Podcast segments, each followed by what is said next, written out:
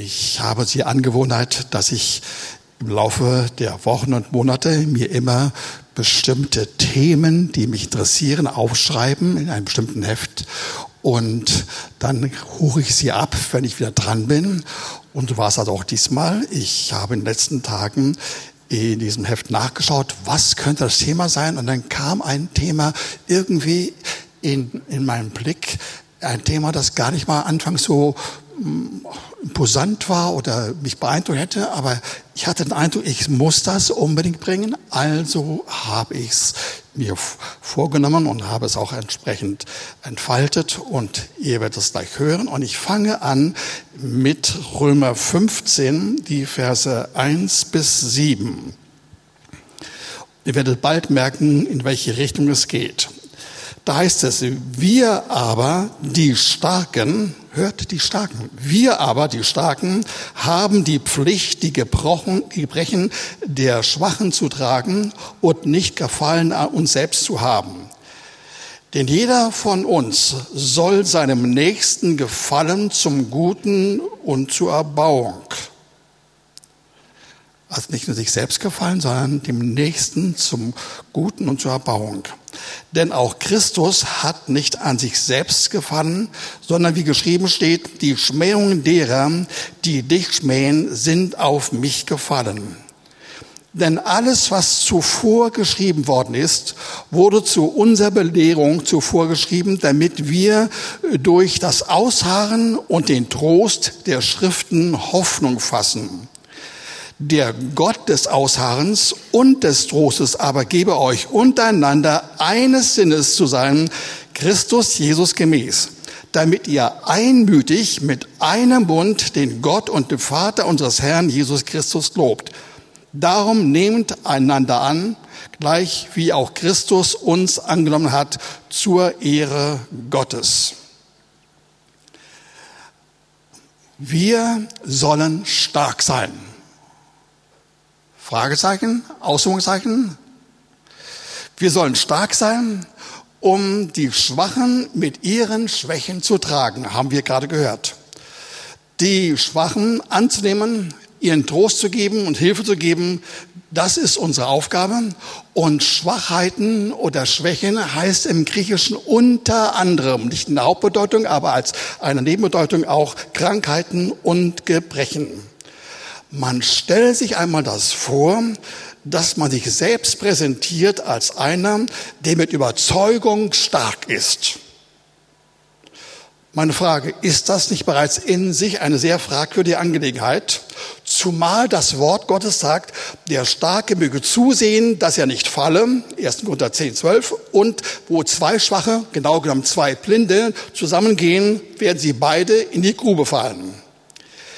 Wer ist wirklich stark? Wer kann das mit Recht von uns behaupten? Um das ein wenig zu ergründen, wir kommen nachher zurück auf diesen äh, Worte von Römer 15, aber um das zu ergründen, will ich euch zwei Verse vorlesen, sehr bekannte Verse aus Römer 5, die Verse 1 und 2. Da wir nun aus Glauben gerechtfertigt sind, so haben wir Frieden mit Gott durch unseren Herrn Jesus Christus, durch den wir im Glauben auch Zugang erlangt haben zu der Gnade, in der wir stehen und wir rühmen uns der Hoffnung auf die Herrlichkeit Gottes. Das sind fundamentale, wichtige, schöne Sätze. Wir sind gerecht geworden durch die Gnade Gottes, die wir im Glauben ergreifen. Und indem wir diese Gerechtigkeit erfahren, haben wir gerade gelesen, bekommen wir Frieden, wirklich Frieden in unserem Herzen und sogar einen Ansatz von Herrlichkeit. Das steht alles hier drin. Aber unsere Frage war, wie ist das mit der Stärke, mit unserem Starksein? In diesem Kapitel, Kapitel 5 vom Römerbrief, lesen wir vier Verse weiter folgende Sätze. Vers 6. Denn Christus ist, als wir noch kraftlos waren, zur bestimmten Zeit für Gottlose gestorben. Ihr Lieben, unser Herr ist nicht nur gestorben wegen unserer Sünde, wegen unserer Ungerechtigkeit, sondern auch, weil wir kraftlos sind. Und wir sind übrigens deswegen kraftlos, weil die Sünde oder Sünden früher an uns nagte oder heute noch, wenn wir drin sind. Und dann ziehen uns diese Sünden runter hinein in eine Unabhängigkeit. Also Jesus hat nicht nur unsere Schuld getragen, sondern als Versöhnte auch Heilung. Heilung gegeben für Seele, für den Körper, für unsere ganze Person. Ich finde in, im Psalm 103, Vers 4 diesen einen Satz, den ich einfügen, dass wir Rettung haben aus dem Verderben. Wisst ihr, nicht nur Sünde in dem engeren theologischen Sinne, nicht nur Ungerechtigkeit, nicht nur diese und jene Probleme sind da, die der Herr auf sich genommen hat, sondern das Verderben insgesamt hat er auf sich genommen, damit es weggezogen wird von uns. Und in Vers 9 und Vers 10 lesen wir Folgendes. Wie viel mehr werden wir nun, nachdem wir jetzt durch sein Blut gerechtfertigt worden sind, durch ihn vor dem Zorn errettet werden?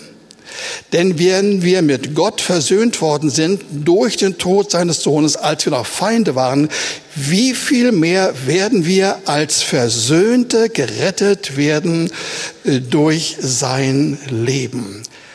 Das ist eine interessante Zusammenstellung von Begriffen, die wir normalerweise nicht so eng zusammengehörig sehen.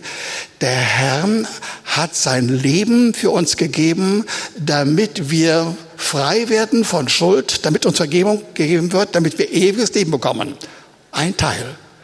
Und da ist es hier zusätzlich als Versöhnte Hört ihr, als Versöhnte sollen wir erleben, wie wir stark werden, wie wir errettet werden, Richtung Stärke. Ihr Lieben, lasst euch sagen, dass es wirklich ein genuines Wort Gottes. Wir sollen nicht nur erlöst sein, sondern wir sollen in einen Status hineinkommen, dass wir so überzeugend werden, so mit Kraft ausgeführt werden, so stark werden, dass wir als Versöhnte anders leben können als die anderen. Das ist gemeint. Aber ihr Lieben, wenn wir ganz genau hinschauen, und wir müssen genau hinschauen, werden wir feststellen, wir können in diesem göttlichen Sinne nur dann stark werden, wenn wir zuvor erkennen, dass wir die Gnade brauchen. Und die Gnade kann man nur empfangen, nur erleben, nur genießen, wenn wir zuvor wahrhaftig und ehrlich und redlich sind. Und das nennt die Bibel Demut. Dem Demütigen gibt Gott Gnade. Ein Wort, das mehrfach in diesem Wortlaut in der Schrift vorliegt. Dem Demütigen gibt Gott Gnade. Das heißt in der Umkehr, wenn wir uns von Demut, Unwahrhaftigkeit, Mangel an Wahrheit, Ehrlichkeit, Richtigkeit fernhalten, wenn wir das nicht wollen, dann können wir keine Gnade nehmen, weil die Gnade einfach nicht reinpasst. Die kommt da einfach nicht rein. Der Herr möchte sie gerne geben, aber es geht nicht, weil diese Form von Selbstbewusstsein, stark in sich selbst zu sein, das einfach ausschließt. Aber lieben, wenn wir die Gnade bekommen, dann ist sie so sicher, so stabil, so, so gewiss, dass wir wirklich mit ihr gut, gut leben können. Lasst mich ein Wort aus Psalm 89, 80, Vers 3 vorlesen. Da finden wir das Wort, ich sage, auf ewig wird die Gnade gebaut, deine Treue gründest du fest in den Himmeln. Hört ihr, die Gnade Gottes ist sicherer, ist fester als alles andere, was wir unter uns im Sichtbaren haben.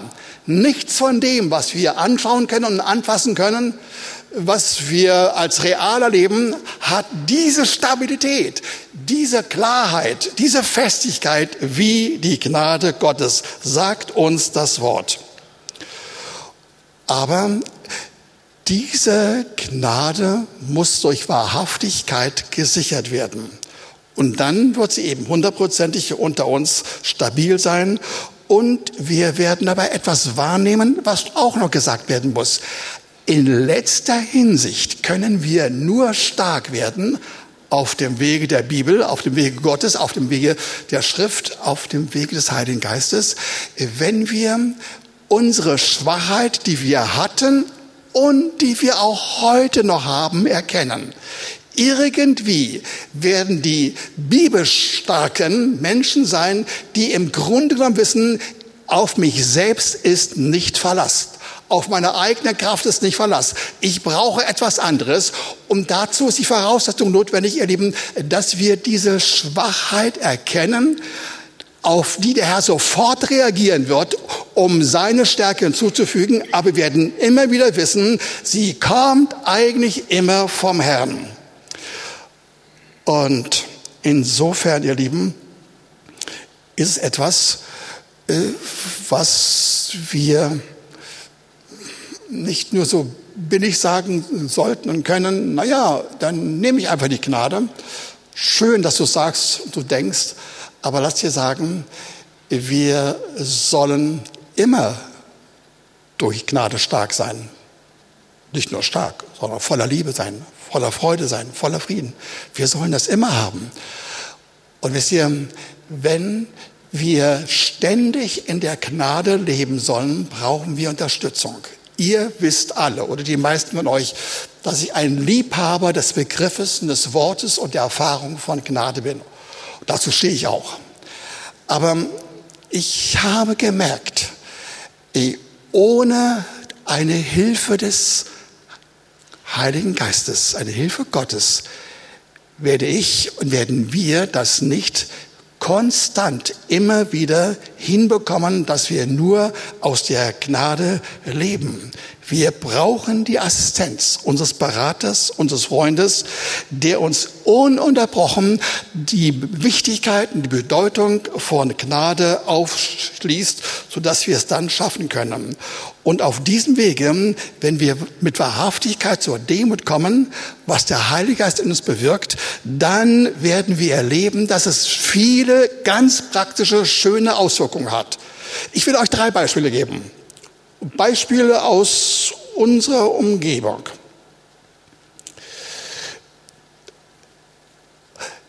Wenn der Heilige Geist mit Gnade da ist und wir darunter geben zum Beispiel, können wir erleben, dass er, der Herr erstaunliche Dinge macht. Wir haben als Gemeinde festgestellt, dass ungefähr ab letzten, Mitte letzten Jahres, irgendwann Frühsommer, als wir angefangen haben herauszustellen, eh, dass wir durch Gnade und Begeisterung von ihm dem Herrn den Zehnten geben sollen und darüber hinaus geben können und darüber hinaus gaben, als wir angefangen haben, kam etwas bei uns im, im, im Gang, in den Fluss, in dem Sinne, dass mehr und mehr Finanzen auftraten.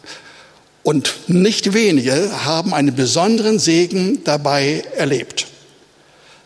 Der Herr reagiert auf diese interessanten Zusammenhänge. Wir bei uns entscheiden in unserem Herzen, ich will Gott dienen und ich will ihn ehren und ich will, weil er es sagt, den Zehnten geben und mehr als das, wenn du es sagst und er sagt es, ja. Und ich weiß ganz genau, wenn ich mir an dein Wort halte, dann wird er reagieren und wir werden erleben, dass weitaus mehr als die restlichen 90 Prozent uns zuteil werden. Erster Punkt. Wir haben zweitens festgestellt, in der Gemeindeleitung. Ungefähr beginnend vor fünf Wochen, aber nicht dann alleine, sondern auch in, den Wochen danach, dass wir gemerkt haben, wir, wir brauchen einen Zugang äh, zum Herrn und zum Heiligen Geist mit ganz großer Wahrhaftigkeit und Ehrlichkeit. Und wir, wir müssen den Mut haben, vor uns und vor anderen das auszusprechen, wo wir Versagen bei uns gezeigt haben, erlebt haben, wo wir hungern und dürsten nach mehr Gerechtigkeit, nach mehr Herrlichkeit. Das haben wir ausgesprochen, immer wieder. Und die Folge ist, lasst euch das sagen, ist für euch gut zu wissen als Gemeinde, wie es der Gemeindeleitung geht. Diese Gemeindeleitung ist sehr vorsichtig, sehr sanft geworden. Sie hauen nicht auf den Putz, sondern sie suchen den Herrn. Sie offenbaren sich voreinander. Und wir haben Zeiten, wo wir, wo wir einfach still vor dem Herrn sind, seine Gegenwart genießen und uns erfreuen. Und manchmal hatte ich den Eindruck gehabt, dass ich fast Ängste haben müsste, denn sie hören gar nichts. Aber nach, ich höre nichts von ihnen. Aber sagen sie zu mir, das waren wunderbare Zeiten. Die Gegenwart Gottes ist da. Und ihr Lieben, dann kommt der Herr und handelt an uns. Und ich, es geht weiter und ich glaube ganz sicher, dass wunderbare Dinge geschehen. Und zurück zum Finanzen. Wir können auf dieser Ebene mit Wahrheit, Wahrhaftigkeit, Redlichkeit und Demut Sprünge machen, die wir früher nicht kannten. Zum Beispiel habe ich bei mir festgestellt, als wir bei unserer äh, zweitletzten Zusammenkunft als Gemeinleitung zusammen waren, dass wir in einem Zeitraum von sechs bis sieben Tagen ungefähr 90 Prozent von dem, was wir unbedingt bräuchten, als Einkommen von der Gemeinde schon zusammen hatten. Inzwischen ist es schon weitaus mehr. Ihr Lieben, das ist toll. Das sind Dinge, die wir so nicht kannten. Ich gebe zu, wir haben erhebliche Ausgaben und äh, wir schwimmen insofern nicht äh, in dem Geld. Aber lasst euch sagen, der Herr reagiert darauf. Er reagiert, wenn wir tief in unserem Herzen mit Sanftheit, mit Vorsicht, mit Demut agieren und ihm sagen, dass wir ihn brauchen, dass wir uns vor ihm öffnen und daraus ausdrücken voreinander. Der Herr reagiert darauf. Er macht es auch bei dir. Und du wirst erleben, dass dabei erstaunliche äh, Dinge geschehen. Obendrein kann ich hinzufügen, dass eine Weise, die ich dir jetzt nicht erklären will, dass der Herr noch weiteres vorhat mit uns. Irgendwelche bestimmte Aktionen hat er vor, Transaktionen, die schon fast schon sicher sind, wie er uns weiter segnen will. Der Herr mit einem Wort ist gut. Normalerweise muss ich euch sagen, hatte ich in früheren Jahren immer diese Ängste gehabt, die auch begründet waren bei dem damaligen Stand meiner Einsichten und des Verhaltens, dass immer dann, wenn ich mal gesagt habe, wie der Herr uns segnet und dass er uns auch finanziell unterstützt, dass ich dann die Ängste bekommen hatte und auch gesehen habe, wie, wie einige unter uns äh, gleichsam äh, das genutzt haben, um irgendwie äh, ihre Mittel, ihre Gaben zurückzunehmen. Sie haben sich und uns gebremst, ja, weil sie meinten, das sei nicht nötig. Aber diese Ängste habe ich heute nicht mehr. Ich glaube, dass wir als Gemeindeleitung so weit vorangekommen sind an diesen Stellen, dass wir genau wissen, das ist für uns ein Segen. Und äh, wir werden nicht mehr uns so verhalten, äh, dass wir abhängig äh, von dem Guten diesen Wahnsinn begehen, dass wir nicht mehr geben, weil der Segen schon da ist und weil er dann sofort abnehmen wird, wenn wir nicht mehr uns darauf verlassen. Noch einmal, es ist Wahnsinn, nicht zu geben, weil wir die Quelle des Segens nicht verstopfen werden. Es ist Wahnsinn, nicht zu geben, wenn wir und weil wir die Quelle des Segens nicht verstopfen. Sag mal, können wir mal diesen Satz gemeinsam formulieren? Es ist Wahnsinn, nicht zu geben, äh, weil wir wir die Quelle des Segens nicht verstopfen wollen. Können wir das? Ja? Haben wir es verstanden? Ja? Haben wir es verstanden? Ja? Immer noch nicht. Okay, immer noch. Wenn wir den Segen des Herrn bekommen haben, durch Treue und durch Glauben, und dann uns freuen darüber, dass er da ist, dass wir meinen, okay, jetzt haben wir ihn, jetzt kann ich, muss ich weniger glauben, also höre ich auf zu glauben, höre ich auf zu geben, das ist Wahnsinn, ihr Lieben. Versteht ihr das, ja? Okay, also die unter euch, die das verstanden haben, möge doch einmal mit mir das auch mal ausdrücken. Es ist Wahnsinn, nicht zu geben, weil wir die Quelle des Segens nicht verstopfen wollen. Es ist Wahnsinn, nicht zu geben, weil wir die Quelle des Segens nicht verstopfen wollen. Das müsste noch etwas intensiver sein. Aber okay, ich will da nicht rumdrücken. Aber ihr wisst, was ich gemeint habe der Herr ist ein Gott, der immer auf Zulage, auf Vermehrung aus ist und glaubt ja nicht, dass dann, wenn er uns etwas gegeben hat oder mehr gegeben hat, dass er dann am Ende ist, ja, dann will er angestachelt von uns, gereizt durch uns, mehr geben, weil es viel, viel mehr zu geben ist im Reiche Gottes. Es gibt so viele Menschen, die Hilfe brauchen, so viele Dinge, die, dran sind. Und allen das wird er geben und obendrein uns selbst direkt mit unseren persönlichen Fragen auch. Kommen wir zurück zum Römerbrief Kapitel 15. Ich lese noch einmal vor die ersten beiden Verse. Weil wir aber, die Starken, haben die Pflicht, die Gebrechen der Schwachen zu tragen und nicht Gefallen an uns zu halten. Denn jeder von uns soll seinen Nächsten gefallen zum Guten und zur Erbauung. Lasst mich zwei, drei kurze Feststellungen treffen. Erstens, es gibt Schwache. Nicht nur Starke, es gibt Schwache. Es gibt Schwache in einer Gemeinde zum Beispiel, wenn jemand völlig neu im Glauben zum Herrn gekommen ist, noch nicht die Einsichten und Kenntnisse hat, ja, oder wenn er vielleicht einige Zeit dabei ist, aber aus bestimmten Gründen immer chronisch äh, da nicht durchkommt, ihr Lieben, dann hat das Hintergründe. Das hat Hintergründe etwa im Sinne von familiären Problemen, von alten, uralten Problemen, von Benachteiligungen oder von der unguten Herkunft, wie auch immer. Es gibt unter uns Schwache. Zweitens, es ist zu billig, dann zu sagen, dann müssen wir sie einfach nur belehren. Nur belehren, das reicht aus, haben wir gerade gehört. Das richtige Belehren führt weiter. Stimmt, aber für diejenigen, die jetzt schwach sind, reicht es nicht aus, sie belehren zu wollen und ihnen gleichsam die geistig richtigen Antworten zu ergeben und zu erwarten, dass sie sie nehmen können. Obendrein weißt du ja gar nicht, wie es dem Einzelnen wirklich geht und wie er sich anfühlt, ja. Und du bist nicht in ihm drin. Also es gibt Schwache. Und drittens, dritter Punkt, also müssen diejenigen, die da sind, die den Herrn kennen, die Schwachen tragen, wirklich tragen, nicht belehren, nicht schulmeistern, nicht wissen sich darüber stellen, auf keinen Fall sich selbst äh, zu, zum Gefallen leben, sich brüsten und überheblich sein. Nein, tragen, wirklich tragen. Die Tatsache, dass wir vom Herrn gesegnet worden sind, durch bestimmte Wahrheiten wir verstanden haben und anwenden, bedeutet nicht, dass andere, die noch nicht so weit sind, einfach nur mit Worten einfach abgespeist werden sollen, sondern wir sollen sie tragen. Und wie sollen wir dann leben?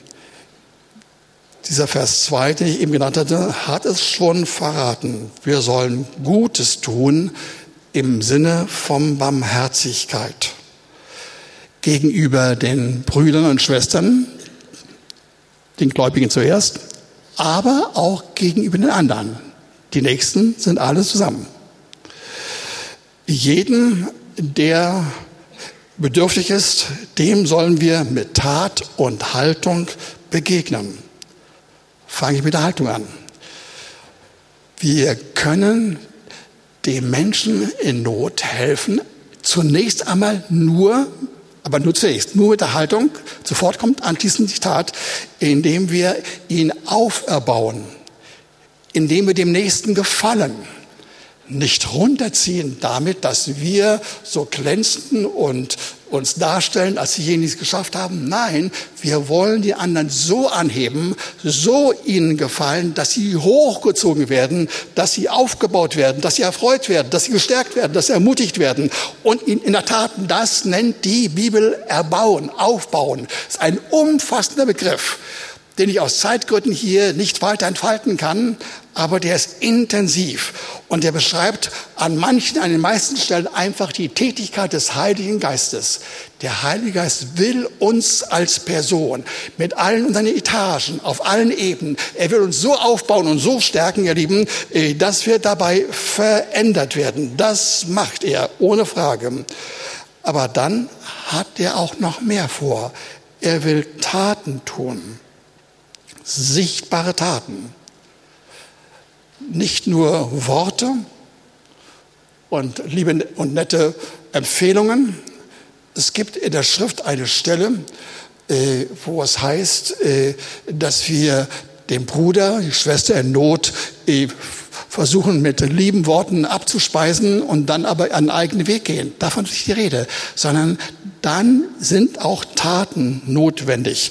Und wie das aussieht, könnte uns ein Wort aus Psalm, nein, aus nicht aus Psalm, aus Philippa 2, die Verse 1 bis 5 sagen. Philippa 2, 1 bis 5. Gibt es nun bei euch Ermahnungen in Christus? Gibt es Zuspruch der Liebe? Gibt es Gemeinschaft des Geistes? Da haben wir den Begriff übrigens. Gibt es Herzlichkeit und Erbarmen? So macht meine Freude völlig, sagt Paulus und sagt der Herr, indem ihr eines Sinnes seid, gleiche Liebe habt, einmütig und auf das eine bedacht seid, tut nichts aus Selbstsucht oder nichtigem Ehrgeiz, sondern in Demut achte einer den anderen höher als sich selbst. Jeder schaue nicht auf das Seine, sondern jeden auf den anderen. Ihr Lieben, das ist so gemeint. So sollen wir vorgehen. Und das würden alles Worte voll von Moral sein. Appelle an die eigene Leistungsfähigkeit, wenn wir nur so miteinander umgehen. Aber wir haben diesen wunderbaren Heiligen Geist, diesen Partner, der uns hilft, Dinge zu verstehen und der uns sagt, du, dafür bin ich zuständig. Ich will dir helfen. Du sollst erleben, äh, wie ich dich herausführe aus aus Stagnation, aus einem Zustand von Gleichgültigkeit. Du sollst das erleben. Und das tut gut. Wisst ihr, mir ist das so gegangen in diesen Tagen, Anfang letzter Woche ungefähr. Ihr wisst, dass ich ein Buch schreibe. Ich bin fast fertig, mindestens handschriftlich. Und im Rahmen dieses Buches habe ich diesen Absatz geschrieben, äh, dass wir lieben sollen, und zwar so, wie wir vom Herrn geliebt worden sind, damit wir uns selbst lieben können und dann dadurch den anderen lieben können. Die Worte habe ich hier mehrfach ausgesprochen. Ich habe sie gemeint. Und als ich dann zu Hause am Schreibtisch über diesen, über diesen Worten brütete, hat das mich so getroffen, aber in einer angenehmen Weise, wie der Herr sagte, du, hör mal zu, das ist etwas, was ganz wichtig ist. Das sollte dich berühren. Öffne dein Herz. Und ich habe das gemacht. Und ich habe einmal erkannt, ich mache, hört mal zu, ich mache mich schuldig. Ich mache mich schuldig, wenn ich nicht vom Herrn Liebe so nehme, dass ich anschließend mich selbst mit der Liebe des Herrn lieben kann, um dann, wenn ich mich selbst lieben kann, nach den Worten des Herrn, dann andere zu lieben. Ich mache mich schuldig an den anderen, dass die anderen nicht Hilfe bekommen, weil ich nicht zuvor mich aufgesättigt habe an der Liebe Gottes in mir durch den Heiligen Geist. Versteht ihr das, ja? Versteht ihr das? Ich habe vorhin schon mal gefragt, versteht ihr das? Ihr Lieben, noch einmal. Wir sollen nicht drauf loslieben, weil das Wort ja sagt, wir sollen Menschen der Liebe sein. Nein, nicht so, sondern wir sind als Erste dran, dass wir die Liebe Jesu durch den Heiligen Geist für uns beanspruchen. Erstmal nur für uns. Und wenn wir sie für uns angenommen haben, erleben wir, dass so viel Wert und so viel Liebe und so viel Bejahung in uns ist, dass wir dann dem Wort Gottes gemäß neunmal in der Schrift wir uns selbst lieben können. Und dann, wenn wir uns selbst lieben können, können wir es andere. Und zwar in dem Maße, wie wir uns selbst lieben, können wir andere lieben. Habt ihr könnt ihr einmal Ja sagen oder den Kopf nicken oder irgendwas? Habt ihr das verstanden? Habt ihr ein weniges verstanden? Es ist wirklich wichtig. Ich gebe zu, aber ich will mich nicht entschuldigen. Das ist mittlerweile hier bekannt. Aber eben, das ist so gewaltig, es ist so ungewöhnlich, ja. Das ist so eklatant, das ist so schön, das ist so stark, so stark. Da braucht man eine Offenbarung zu. Halleluja. Und ich habe was dabei festgestellt. Wenn ich auf diese Art und Weise mich von der Liebe Gottes füllen lasse und mich selbst liebe, dann ist es keine Katastrophe, wenn ein anderer nicht nur da ist, wie andere da sind, sondern er ist gegen mich und macht mir das Leben schwer und sagt ungute Worte und ist gemein gegen mich. Was passiert dann? Nichts Schlimmes. Ich habe die Liebe Jesu in mir. Und wenn sie nicht da ist, dann gehe ich sofort zum Heiligen Geist, sage, Heiliger Geist, äh, ich, ich habe es verstanden, aber es ist noch nicht ganz drin. Hilf mir, Herr, hilf mir, Herr. Und er kommt, er kommt ganz sicher. Und du wirst erleben, äh, dass du aufgebaut wirst. Wir Ihr Lieben, wir Gläubige, wir sollen diese Zusammenhänge nicht nur intellektuell, verbal, in der Artikulation der Begriffe kennen, sondern wir müssen verstehen, es ist wirklich so gemeint. Es ist wirklich so gemeint. Wir sollen von der Liebe Gottes angefüllt sein, uns, uns vergnügen in der Liebe, dadurch, dass wir genau wissen, ich von mir aus kann das nicht, aber Heiliger Geist, du gibst mir die Liebe Jesu. Er holt die Liebe Jesu und des Vaters und gibt sie in unser Herz hinein. Und das macht alles anders. Und wisst ihr, das muss viel anderes, vieles anders machen. Die gegenwärtige gesellschaftliche und politische Situation ist ungewöhnlich, ist ungeheuerlich. Im Verlauf der letzten Monate, vielleicht ein, zwei Jahre, aber vor allem die letzten Monate haben wir eine Entwicklung erlebt, äh, die äh, die so schlimm ist, ihr Lieben, äh, dass, dass viele Kommentatoren sagen, wir sind in einer extrem gefährlichen Situation. Die Welt ist fast am, am Rand des Absturzes. Das war heute die führende Überschrift beim Tagesspiegel. Und er hat gesagt, es ist wirklich schlimm. Eine solche Konfrontation, dass jeder gegen jeden ist, hatten wir noch nicht gehabt. Und er hat mutige Worte gesagt, worauf dann in demselben Artikel ein bekannter Diplomat aus Europa sagte, ja, das ist richtig, aber ihr seid mittendrin in dem Problem, sagt er. Und er sagte Folgendes, alles nachzulesen im ersten Artikel, erste Seite im Tagesspiegel. Ich habe angefangen zu beten für uns. Halleluja. Ihr Lieben, lasst euch sagen, das, was wir zurzeit erleben, ist Folgendes. Es gibt Ehrgeiz und Ehrsucht und Nationalismus und parteiinternen Eigennutz, wo jeder das Seine haben will und immer dagegen anderen ist, ihr Lieben. Jeder sucht das Seine. Jeder versucht auf seinem Weg möglichst so, dass andere ähm, nichts davon anhaben haben können oder nicht, dass sie nicht erleben sollen. Sie erleben irgendwie, dass alles gegeneinander ist. Und wir erleben, dass die beiden großen Parteien, ja, dass sie zum Teil marginalisiert werden, zum Teil aber ihre Substanz verloren. Selbst unsere große Partei mit dem C, eine Partei, deren Chef wir eigentlich sehr bejahen, begrüßen und für den wir beten, übrigens auch für die, für die andere Seite, für die CDU. Wir sind fair. Aber wir müssen sagen, ihr Lieben, was, die, das, was diese Partei anlangt, da haben sie die Rückbesinnung und ihr Chef scheint mir auch auf Glauben und weltanschauliche äh, Grundlagen verloren und aufgegeben. Das sagt man ihnen. Das wirklich der Fall. Aber ihr Lieben, noch schlimmer, noch schlimmer ist es drüben in Amerika. Das, was da abläuft, ist es ungeheuerlich. Das sind Tendenzen, die grotesk sind und absurd sind. Und ein Narzissmus hoch fünf, ihr Lieben. So hat es noch nie gegeben, noch nie gegeben. Und wisst ihr was? Unsere kostbaren Brüder und Schwestern im Herrn sind diejenigen, die das weitgehend unterstützen.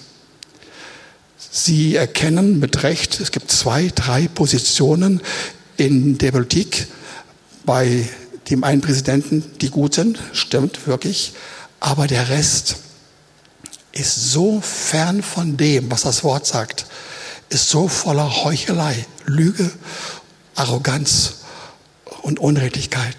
Das ist grauenhaft, schlimm. Wir müssen sehr für sie beten. Aber nicht nur das, ihr Lieben. Ähnliche Tendenzen gibt es auch in Europa, ja. Sehr viel Nationalismus, viel Populismus auf allen Ebenen, ja. Rechtsgerechter Populismus, ja. Denkt nur daran, dass nicht weit von uns Polen, Tschechien, Slowakei und Ungarn, ja, sie sind, gehen einen eisern verkehrten Weg. Alles egoistisch in dem Sinne, wir wollen für uns den Segen haben, aber auf keinen Fall wollen wir uns mit anderen verbinden. Ja? Und das geht durch die ganze Welt. Und das geht auch mitten hinein in unser Land. 15 Prozent unseres Volkes, ihr Lieben, sind in diesem Populismus drin. Und ich lasse euch sagen, wir brauchen den Segen des Herrn. Wir brauchen ihn wirklich. Und wenn die Gemeinde Gottes, wie wir, aufstehen und wenn wir beharrlich voller Glauben, und zwar mit den übernatürlichen Kräften, die uns gegeben worden sind, beten, werden wir es schaffen. Wir müssen dagegen anstehen. Wir müssen dagegen uns stellen. Und wir werden erleben, dass wir mit Liebe und Lust als Gemeinde Gemeinde schaffen werden. Lasst euch anhand äh, der Aussagen vom Römerbrief 15 äh, vier, fünf Positionen sagen. Erstens, wie Jesus die Schmähungen anderer auf sich genommen hat, so sollen wir es auch tun. Lasst euch sagen, wir haben das Recht und die Pflicht, Schmähungen, die wir bei anderen erleben, dass sie darunter leiden und zu Boden gedrückt werden, dass, sie das, dass wir das erkennen, dass wir uns solidarisch mit ihnen zeigen. Ihr Lieben, äh, lasst euch sagen, ich nehme an, dass fast jeder unter uns, unter 500 oder 600 Leuten, wie auch immer, jeder hat in seiner Umgebung mindestens eine Person, die geschmäht oder verschmäht ist. Geschmäht heißt mit Absicht, verschmäht einfach nur wegen ihrer Person. Die beiseite geschoben sind, für die es keine Lobby gibt. Keiner tritt für sie ein. Die sind alleine, sind einsam. Und ihr Lieben, was für, ein, für eine Einladung für uns, ja? Wir sind gefordert, durch den Heiligen Geist, sie aufzusuchen, sie anzusprechen, unsere Sympathie, unsere Liebe ihnen zu beweisen und sie einzuladen, erstmal hinzuhören und Ja zu sagen und sie aufzunehmen. Und dann, gegen Ende, werden wir auch dann mehr tun können. Wir werden für sie beten können. Ihr Lieben, was für eine gewaltige Situation. Wir sind umgeben umgeben von Menschen, die hungrig sind nach Liebe, die heraustreten wollen aus den Gefahren von Geschmähtsein und Verschmähtsein. Es gibt sie zu Hunderten. Lasst mich einmal ganz kurz beten. Wir haben mit Gebet angefangen. Deswegen sollten wir mal in der Mitte mal beten. Ja? Okay. Herr, wir danken dir, dass du unsere Schmähungen auf uns geladen hast. Unsere eigenen und die der anderen. Und nun, Herr, hilf uns, dass wir das Unmögliche tun, dass wir dir unser Herz geben und dass du für uns nachdenken kannst und dass wir sehen können, wo wir von Menschen umgeben sind, die verletzt sind, beleidigt sind und geschmäht sind und für die man sich stark macht. Herr, wir segnen sie. Und Heiliger Geist, komm auf unsere Gemeinde, dass wir diese Riesenchance, Liebe zu geben und dann am Ende auch dich selbst ihnen zu verdeutlichen, dass da die Hilfe ist, dass wir diese Chance wirklich ergreifen. Danke dafür. Amen. Zweiter Punkt. Es gibt Menschen, die aus sozialen Gründen irgendwie abgeschrieben sind, die unsere Hilfe brauchen, unsere Liebe brauchen, unsere Ideen brauchen, ja, und für die wir uns stark machen sollen. Und der Herr wird unsere Augen öffnen. Wir werden sie sehen und wir werden zu ihnen stehen und wir werden dasselbe leben. Drittens, in, in Fällen von Not und von Krankheit müssen wir Gebet durchhalten, wirklich durchhalten, bis wir äh, zum Sieg kommen. Denkt nur an den kleinen Simon, für den wir laufend beten, wo es immer auf und ab ging. Aber wir haben durchgehalten und es geht ihm besser. Halleluja. Halleluja. Er ist, denke ich, fast durch die ganze Krise durch. Aber wir mussten Woche auf Woche, Tag auf Tag, sogar Stunde auf Stunde dranbleiben. Halleluja. Das will der Herr. Dann Minderheiten in unserer Umgebung. Nicht nur Migranten, sondern auch viele andere. Die brauchen unsere Liebe, unser Engagement. Wir müssen uns solidarisieren und wir müssen ihretwegen zu den Ämtern gehen, zu den Behörden gehen, zu sozialen Einrichtungen, Institutionen, um zu sehen, welchen Weg können wir finden, finden um dann aber auch unser Herz zu zeigen. Ja? Und dann nächster Punkt, ihr Lieben, mit Glauben und dem Heiligen Geist erstaunliche Summen zusammensammeln für Dinge, die der Herr uns auf ins Herz legt. Nicht wir selbst, sondern wir kriegen vom Herrn Impulse. Und wir werden erleben, dass wir die Entrechteten und dass wir die Verfolgten, dass wir ihnen helfen können, sie schützen können. Und unsere Gebete und unsere Finanzen können Erstaunliches tun. Sogar kleine Mini-Reformationen werden wir als Lawine los, lostreten können. Und damit eine eine Tugend in Gang setzen, die verloren gegangen ist. Courage. Courage gegen den Strom, aber mit Liebe, mit wenig Protest, aber viel Liebe, gegen den Strom zu stehen.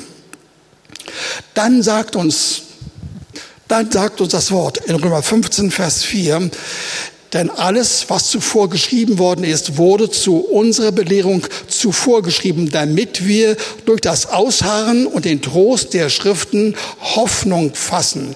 Wir sollen nicht nur Programme in Gang setzen, sondern wir sollen erleben, dass wir voll von Ausharren und von Trost bei anderen etwas in Gang setzen können, weil wir voll von Hoffnung sind. Von uns soll was ausgehen, weil der Heilige Geist in uns da ist. Sonst können wir es nicht bringen. Aber der Heilige Geist ist da, er war wartet darauf, dass wir verändert werden und dass durch uns dann andere verändert werden. Aber es geht weiter. Ich muss jetzt mich doch schnell ranmachen an die Dinge. Vers 5 sagt uns dann, der Gott des Ausharrens und des Trostes gebe euch untereinander eines Sinnes zu sein, Christus Jesus gemäß.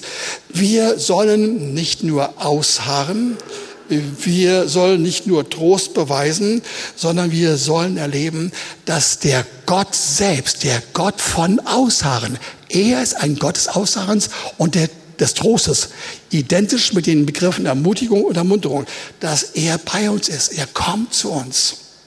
Und er will uns so, so erfreuen, so wachrufen, so mit Begeisterung ausstatten, die wir nicht bei uns so mit irgendeinem Hebel in Gang setzen, sondern das macht der Heilige Geist, sodass wir wirklich völlig anders leben können. Ganz und gar anders. Und dass unter uns Einmütigkeit, Einheit, Übereinstimmung stattfinden. Es ist ein Genuss ist, bei uns zu leben, was andere merken werden, dass sie sagen müssen, ich muss am Sonntagmorgen dabei sein. Da ist eine Haltung, eine Atmosphäre, eine Stimmung, die ist so echt, die ist so wunderbar, die, die will ich haben, die darf ich mir nicht entgehen lassen. Das ist gemeint, ihr Lieben. Und das kommt, das kommt wirklich. Glaubt mir das. Ich habe am Tag vor meiner Predigt, die ich konzipiert habe, einen, oder Nacht genau genommen, einen Traum gehabt. Der war fürchterlich. Ich habe erlebt, wie in einer Gemeinde es wild zuging, wie jeder gegen jeden war. Es war einfach grauenhaft. Und ich bin aufgewacht, war ganz entsetzt und war fast im, im nicht ganz, im, im Schweiß gebadet. Aber ich, ich war angesprochen, dachte, Herr, es kann doch nicht sein, das in unserer Gemeinde. Darauf sagte der Herr, nein, nein. Schau hin, es war nicht eure Gemeinde, es war eine fiktive Gemeinde, die es aber leider vielfältig gibt. Übrigens auch hier in Berlin. Eine Menge von charismatischen Gemeinden sind im Verlauf der letzten zwei, drei Jahre kaputt gegangen. Einfach abgestorben. Aber der Herr sagt, das wart nicht ihr. Und hat er obendrein selbst gesagt, für mich in einem fast akustischen Sinne, das war nicht mein Wille für euch ihr lebt anders. Okay, wir sind noch auf dem Weg, wir sind noch nicht am Ende, wir sollten uns schnell rühmen, aber wir, wir sind auf dem Weg, wir wissen, wo es lang geht. Und ganz zum Schluss noch folgendes Beispiel. Am Tag vor der Konzeption meiner Predigt bekam ich einen Brief. Einen Brief von einer Frau, von der ich erstmalig vor zwei Monaten gehört, gelesen habe durch einen ersten Brief, den sie uns geschrieben hat. Und ich habe einiges von dem dann auch hier weiter mitgeteilt. Das war die Frau, die sagt, seit 17 Jahren bete ich für euch. Und als ich wusste, dass ihr im Begriff seid, eine Gemeinde aufzubauen, habe ich gebetet, dass der Herr über euch kommt und dass es möglich ist. Ja. Und sie kannte unseren Ort nicht, sie kannte unseren Namen nicht, den Namen schon. Sie kannte aber nicht den, den, den Platz, den Ort, wo das auch stattfinden sollte, das Zentrum und äh, welches größer sein sollte. Und sie hat das alles vom Herrn bekommen und dann gehört anschließend, wie es wirklich aussieht. Und sie hat ganz kräftige Worte der Ermutigung, damals mir und über mich an euch genannt. Und diesmal hat sie mir Folgendes geschrieben. Ich muss euch sagen, es ist eine Frau, die ich, ich stelle sie mir vor, ungefähr 65 Jahre, vielleicht 70 Jahre, weiß ich nicht genau, aber sehr geordnet, mit einer fast äh, deutschen Schrift, diese alte klassische äh, Form von, von Schrift, die wir alle kennen, gut dargeschickt, ja, seriös, äh, zielgerichtet, klar. Und sie, sie weiß, was sie will. Und der Herr hat ihr gesprochen, ich, ich muss und ich will für diese Gemeinde beten. Sie braucht eine Erweckung. Dann erlebte sie vor einigen Tagen, dass sie nachts aufwachte und sie hat hörbar einen, ein Wort genannt. Die Hütte Gottes soll unter uns aufgerichtet werden als Beginn des Durchbruchs Gottes. Die Hütte Gottes soll unter uns aufgerichtet werden als Beginn des Durchbruchs Gottes. Hörte sie. Und am nächsten Tag, am zweiten Nacht, hat sie genau dasselbe gehört. Wiederum gehört. Nicht zur Kenntnis genommen, nicht im Traum erleben, sondern gehört, akustisch gehört. Die Hütte Gottes soll erneut aufgerichtet werden bei uns als Durchbruch zum Herrn. Und am dritten Tag hat sie es wieder gemacht, ja, hat sie es wieder erlebt. Genau so. Und am vierten Tag ebenfalls.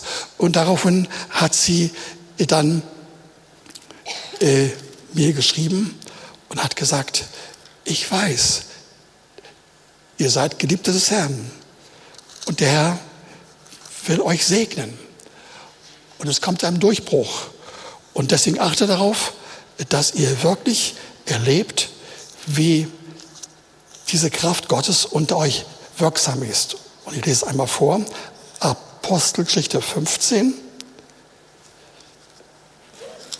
die Verse 16 und 17. Nach diesem will ich zurückkehren und die zerfallene Hütte Davids wieder aufbauen. Und ihre Trümmer will ich wieder bauen und sie wieder aufrichten, damit die übrig gebliebenen der Menschen den Herrn suchen und alle Heiden, über die mein Name ausgerufen worden ist, spricht der Herr, der das tun soll. Wisst ihr, die Hütte Davids, lasst mich einen ganz kurzen Satz noch sagen, die Hütte Davids war eigentlich ein Zelt, nicht der Tempel, der kam erst später, zu Zeiten von Salomo. Und da war auch ähm, nicht die ganzen anderen Gerätschaften drin, äh, die sonst äh, im, äh, in dem Zelt waren. Da war nur ähm, der, die, die Bundeslade, die Bundeslade drin. Und David hat gesagt, wir sollen und wollen den Herrn gemeinsam anbeten. Nur aus Gnade, mit seinem Geist. Nur Gott loben. Mehr nicht. Und eben darauf wurde dann diese größte Erfahrung, die Israel bekommen hatte, je erlebt hatte in ihrer Geschichte, ein Aufblühen des Landes. Und lasst euch sagen, wenn wir aus Schwäche stark werden und wenn wir durch Stärken vom Heiligen Geist uns geben lassen, Trost und Ermutigung und Ausdauer und erleben, wie unter uns Einmütigkeit zustande kommt, wird das viele Menschen verändern. Weit über das hinaus, was wir jetzt haben. Das hat der Herr vor. Amen.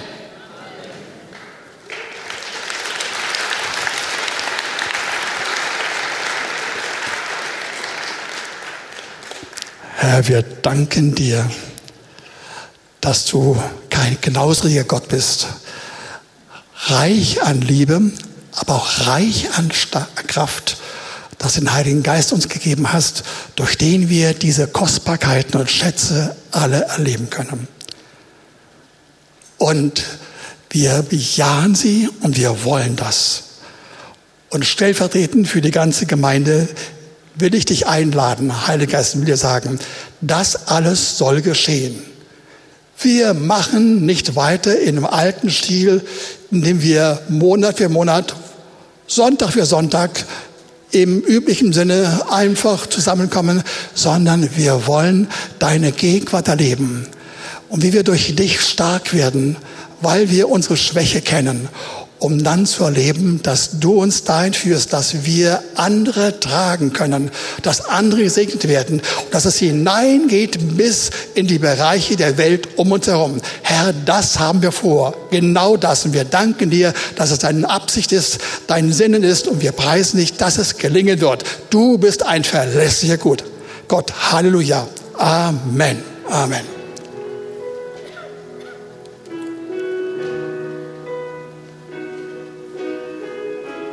Wenn wir jetzt zum Ende des Gottesdienstes kommen und noch ein Abschluss dieses Lied singen, möchte ich die unter uns einladen, die dem Thema gemäß, das wir heute gehört haben, sagen, Herr, ich hänge durch und es geht mir nicht gut. Ich bin schwach, aber leider nicht so, dass ich dann daraus stark werde. Ich will lieber stark werden mit der alten Qualität, mit meiner menschlichen Qualität. Herr, aber ich durchschaue das ich komme zu dir, Herr, ich will dich bitten, greif ein in mein Leben. Diejenigen unter uns, die den Herrn noch gar nicht kennen, wirklich ohne ihn leben, leben müssen, weil sie noch nicht Ja gesagt hast, sie sollten ganz herzlich eingeladen sein vom Herrn selbst, nicht von uns alleine, vom Herrn selbst. Er möchte ihnen begegnen. Er möchte sie erleben lassen, dass sie durch ihn stark werden. Eine ganze Ewigkeit. Schon jetzt hier auf Erden und danach weiter. Also, wer gut zu sich selbst ist, wer sich was Gutes gönnen will, komme zum Herrn. Und wer meint, das muss ich irgendwie ausdrücken vor einem Zeugen, dann komme nach vorne. Wir wollen dir helfen.